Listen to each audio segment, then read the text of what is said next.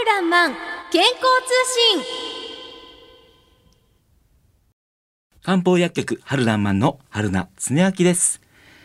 えー、さゆりちゃん、はい。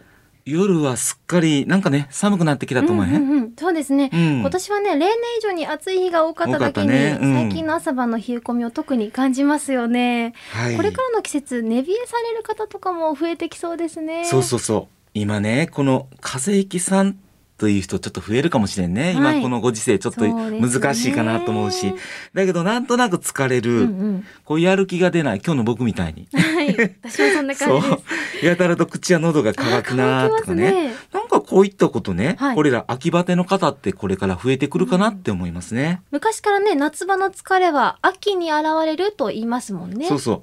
やっぱりね、こう、お店に行ってね、はい。うーん、毎年思うのはね、結構ね、この夏よりね、はい秋の方が不調を訴える方多いかなってちょっと思うよ。うん。どういう方が秋になると不調になっちゃうんですか？やっぱりその人その人によって現れ方はちょっと違うかなと思う。例えばね、夏場にもう結構汗をね、どんどんどんどんかいはいはい。た外のお仕事の方ね、はい、すごいこう汗をかいた方もいらっしゃれば、うん、まあちょっとエアコンに包まれて、はい、あの冷たい飲み物、食べ物をたくさんとって、はい。なんか胃腸の消化機能が低下した人とかね、あとその OL さん、はい。なんかこうクーラーでずっと体が冷え切ってそれが蓄積された方。そんな方もいらっしゃるかなと思います。なるほど、うん、汗は体の気や血を消耗してしまうんですよねそうですね。うん。それと胃腸の冷えは秋に鼻炎とか咳などのトラブルになるって先週先生がおっしゃってたような気がしますそうそうそうやりましたよねうん 先週ね。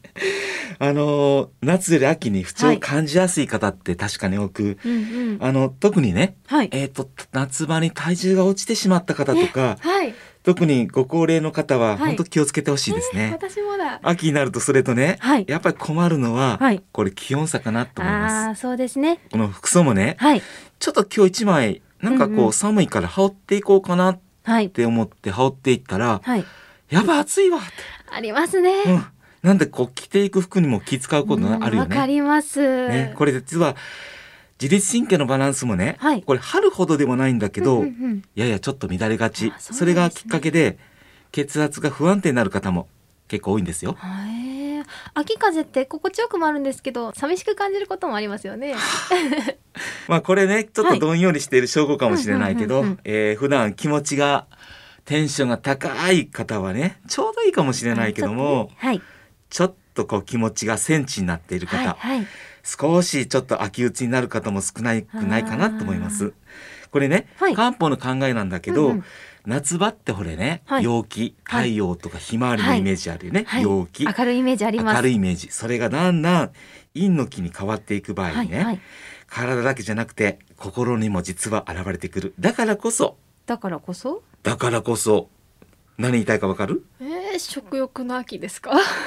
ちょっと惜しいようんあピコン？あれわかりました。運動の秋ですよね。正解 これね積極的に運動すること、はいはい体を使うこと大事かなと思うんですね。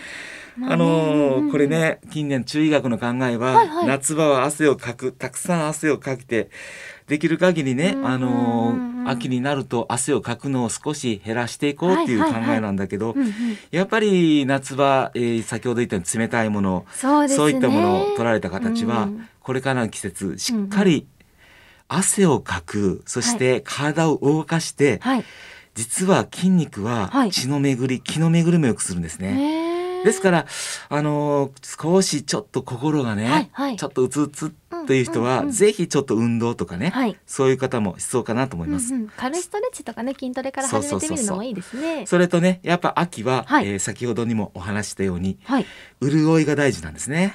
秋は、えー、肝心脾肺腎だから肺の季節ですね節、。そうそう。はい。潤いが大事だって教えていただきました。そう。だから、えーね、この少し空咳するとかね、はい。声のかすれとか、喘息、こういったのが増えてきたり、やや便も少し固めの便になって、慌てて水で潤そうとする方がね、うんうん。